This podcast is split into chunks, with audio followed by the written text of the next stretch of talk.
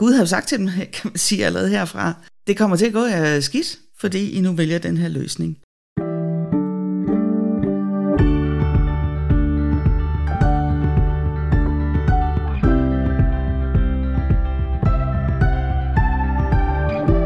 Du lytter til Bibelbreak, en podcast fra Bibellæseringen, hvor vi læser og diskuterer Bibelen sammen. Jeg hedder Nikolaj, og jeg er vært for podcasten. Og i dag sidder jeg over for Vibeke Sode Hjort, som er leder og redaktør for adamogeva.dk. Velkommen til, Vibeke. Tak skal du have. Vi skal tale om nogle tekster fra 1. Samuels bog. Nemlig. Men inden vi går i gang, har du ikke lyst til lige at starte med at sige lidt om dig selv? Jo, jeg er øh, uddannet teolog, øh, teolog i København. Jeg øh, kommer fra Bornholm oprindeligt, og øh, min uddannelse har jeg så brugt til at være lærer på Bibelskolen her i Børkop, hvor jeg bor sammen med min mand. Og øh, så har jeg været øh, forlægschef på forlægsgruppen Lose, og nu er jeg så, som du har sagt, øh, lederredaktør på Adam og Eva.dk. Vi starter med at læse øh, teksten fra 1. Samuels bog, kapitel 8, vers 1-22. Da Samuel blev gammel, satte han sine sønner til dommer over Israel.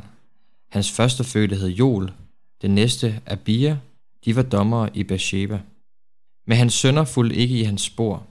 De lod sig lede af egen fordel. De tog imod bestikkelse og bøjede retten.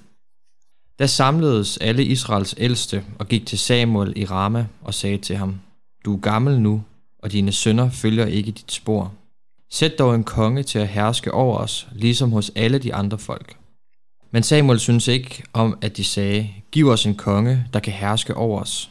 Så han bad til Herren, og Herren svarede, Alt hvad folket forlanger af dig, skal du føje dem. Det er jo ikke dig, de forkaster, men de forkaster mig som deres konge. Nu gør de mod dig, nøjagtigt som de har gjort mod mig. Fra den dag, jeg førte dem op fra Ægypten til i dag, har de svigtet mig og dyrket andre guder. Føj dem kun, men advar dem først indtrængende om de rettigheder, den, den konge får, som skal regere over dem. Føj dem kun, men advar dem først indtrængende om de rettigheder, den konge får, som skal regere over dem. Samuel fortalte folket, som krævede en konge af ham, alt hvad Herren havde sagt. Han sagde, den konge, der skal regere over jer, har disse rettigheder. Jeres sønner vil han sætte til at gøre tjeneste ved sine vogne og heste og løbe foran sin vogn, eller sætte dem til fører for afdelinger på 1000 og på 50 mand, eller til at pløje sin jord og høste sin afgrøde, eller til at lave sine krigsvåben og udstyret til sine vogtere. Jeres døtre vil han tage til at blande salve, lave mad og bage. De bedste af jeres marker og vingård og olivenlunde vil han tage fra jer og give til sine folk.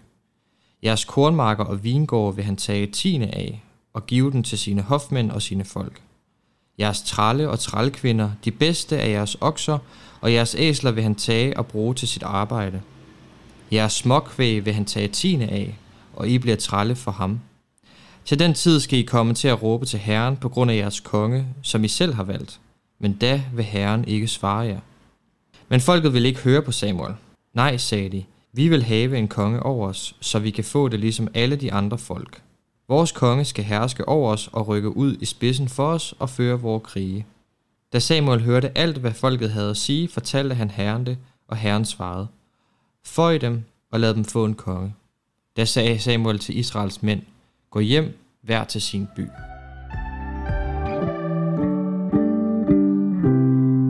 Vibeke, jeg har lyst til at starte med at spørge dig om det her, der står med, at Samuels sønner lod sig lede af egen fordel og ikke fuldt i hans spor. Altså i teksten forklares det jo på en, en måde selv, der står, at de lod sig lede af egen fordel, tog imod bestikkelse og bøjede retten. Jeg synes, det er lidt fedt, det her udtryk, der hedder, at de bøjede retten. Fordi det, altså det, der er ret, er jo helt lige.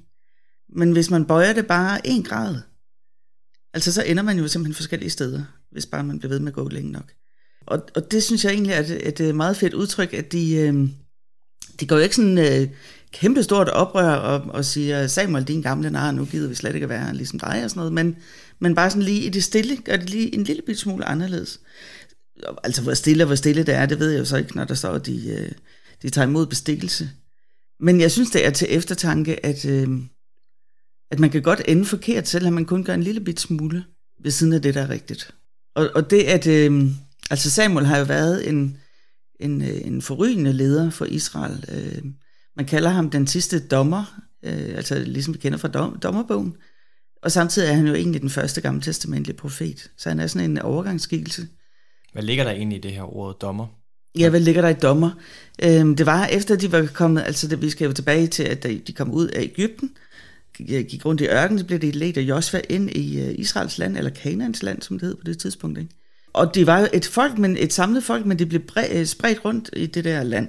Og så står der i, i dommerbogen, at de, eller slutningen af Josva-bogen, at de begynder, eller at Gud indsætter dommer over dem, fordi de har brug for noget ledelse i det der land. Altså efter Josva er død, så er der jo ikke sådan en, en leder, som han havde været.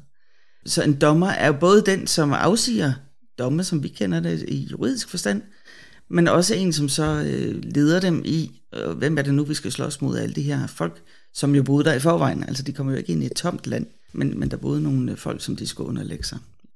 Men så står der det her med, at hans sønner altså ikke følger hans spor, og, og som du siger rigtigt derinde på, at det er også en påmindelse til os om, at små skridt i den forkerte retning mm. kan jo over lang tid nogle gange virkelig lede os til bestikkelse, det er jo korruption, mm. øhm, til alvorlige ting. Ja, og så jeg synes også, det er en, en påmeldelse det med, at, at, øh, at Samuel netop har været sådan en gudsmand. Nogle af jer kan måske huske, øh, at han fik sit navn, dengang, øh, da han er øh, bad til herren, så, øh, så skulle han have det her navn, der hedder Gud hører, og det, og det betyder Samuel. Og det har han åbenbart levet efter hele sit liv, ikke? Men på en eller anden måde, så har hans sønner ikke fået det forhold til Gud med sig, kan vi jo så se, øh, når der står, at de ikke følger hans spor. Og det synes jeg faktisk er noget, øh, altså temmelig tankevækkende. Jeg er selv mor, øh, godt nok til voksne børn nu, men, men øh, de har jo også været små og skulle, øh, skulle ledes. Og hvordan er det lige, man gør det? Det er jo sådan en helt, det kunne man jo bruge sådan en hel øh, time for sig til at snakke om. øh, hvordan er det, vi, øh, vi ikke på nogen måde tvinger vores børn til at, at følge i vores spor, hvis de er gode i hvert fald, men, men forledt dem, så de selv også vælger den gode vej. Det, det har Samuel åbenbart ikke kunnet. Og så står der det her med, at Israels folk, de beder Samuel om at få en konge. Mm. Øhm, og de, de nævner også selv, at giv os en konge i vers 6, der kan herske over os. Og på det her tidspunkt har Israel jo som sagt ikke en konge. Men det havde folkene omkring dem. Øh, hvad tænker du om det her med, at de ønsker at være ligesom de andre folk? Jeg synes jo, at det er, øh, altså det ligesom indrammer det her kapitel, øh, fordi det både står i vers 5 og i vers 20, øh, som deres hovedbegrundelse egentlig. Vi vil have en konge, Ja, begrundelsen er todelt, ikke? Vi vil være ligesom alle de andre. Det er den ene begrundelse. Og den anden er, at han skal gå i spidsen for os og føre vores krige. Altså Israel øh, og Israels folk ligger jo lige der, hvor der bare altid har været ballade, og det er der jo stadigvæk. På det her tidspunkt, så var det, øhm, øh, så var der et folk, der hed filisterne, øh, som, som hele tiden prøvede at, at at få slået alle israelitterne ihjel og få dem ud af det her land. Øh, så, så det er jo meget forståeligt, faktisk, at de gerne vil have en konge, der kan føre dem i noget krig og få, øh, få de her øh, fjender til at, øh, gå væk, ikke også? Og det de ser hos de andre, hos de andre folk, jamen det er, øh, de har jo en, en leder, en stærk leder i folket, det vil de også have. Det som så er øh, underligt, ikke? det er jo, at, at Gud fra begyndelsen af, helt fra da han udvalgte Abraham, øh, og da han gentog sin udvalgelse, kan man sige, da, de blev, da folket blev ført ud af Ægypten, jamen så har hele hans tanke været, jeg skal være jeres konge. I skal ikke, øh, I skal ikke have en jordisk konge, fordi I skal simpelthen øh, I skal tilbede mig, og I skal gøre, hvad jeg siger. Og hele, øh, altså alle lovene i, i Mosebøgerne, som Gud, som Gud giver til israelitterne, de er jo netop lavet for, at det skulle være et særligt folk, et Guds folk, som skulle følge hans lov og regler. Og derfor havde de egentlig ikke brug for en konge. Og derfor siger han også direkte til Samuel i vers 7, ikke? Øh, ved du hvad, Samuel, du, du skal bare give dem den der konge, fordi det, det er ikke dig. Det er ikke fordi, du ikke har været god nok som leder, men det er jo mig, som de forkaster som deres konge i virkeligheden. Og det, øh, det er jo så øh, meget værre faktisk, end hvis det bare var Samuel. Så, så Gud ser det tydeligt, det her som, som folkets oprør mod ham. Hvad tænker du, de sådan store, hvis man skal bruge sådan et ord, meta-konsekvenser er for det, at de nu får en konge? Altså, hvad er det for nogle konsekvenser, vi ser videre frem i historien, og også sådan det, at de nu ikke vælger at have Gud som deres mm. primære konge, men en, en jordisk menneskelig konge? Altså, det sjove er jo, at øh, Gud fortæller dem faktisk sådan nogle, alle de fysiske konsekvenser af det her, ikke også? Han fortæller dem, at jamen, fra nu af, så, altså, når I får en konge, jamen så er I jo underlagt hans magt. Så har I bare afleveret jeres sønner og døtre til tjeneste ved hoffet. Så skal I betale skat til kongen, fordi han skal jo øh, have noget og, og øh, betale løn til alle sine folk. Og øh, det er den og datten. Altså det, i virkeligheden, så øh, de reglerne i, i Mosebøgerne, og sådan som det var de første ja, par hundrede år, måske efter de kom ind i Kanaan, så har det jo været sådan et meget socialistisk samfund, i hvert fald hvis de har fulgt Mosebogsreglerne. Der, der havde enhver mand sit, og, og man havde, hvad man skulle bruge, og ikke mere, sådan set. Men, men Gud siger jo til dem allerede her i det her kapitel, jamen når I først var en konge, så bliver der forskel på rig og fattig, på høj og lav i samfundet. Og det vil I komme til at lide under. Og så vil I komme til at råbe til mig, men jeg vil ikke høre jer, siger han så sandelig. Det vi kan se i Israels historie, men det er jo lige præcis det, at øh, øh, altså når man læser om Salomos sindssyge, kæmpe store, ufattelige rigdom mm. i kongebøgerne, så læser man jo også om, at han undertrykte folket. Og øh, mange af Gammeltestamentets profeter, de, siger jo lige, altså de taler jo lige præcis om det her med social uretfærdighed, for de rige undertrykker de fattige, mm. øh, osv. osv. Så, så man, altså, Gud har jo sagt til dem, kan man sige allerede herfra, det kommer til at gå af skidt, fordi I nu vælger den her løsning. Men øh, okay, så får I, hvad I vil have. Så nogle her gammeltestamentlige tekster, især de her historiske beretninger, de kan nogle gange, tror jeg, føles lidt distanceret til os i dag mm. som kristne. Mm. Hvordan tænker du sådan konkret, vi kan tage sådan her tekst med ind i vores liv? Altså, hvad mener den os om? Jeg tænker, øh, altså det her udtryk med, at, øh, at vi, vil, øh, vi vil have en konge, ligesom hos alle de andre, og øh, i vers 20 siger, han, siger det direkte, så vi kan få det ligesom alle de andre folk.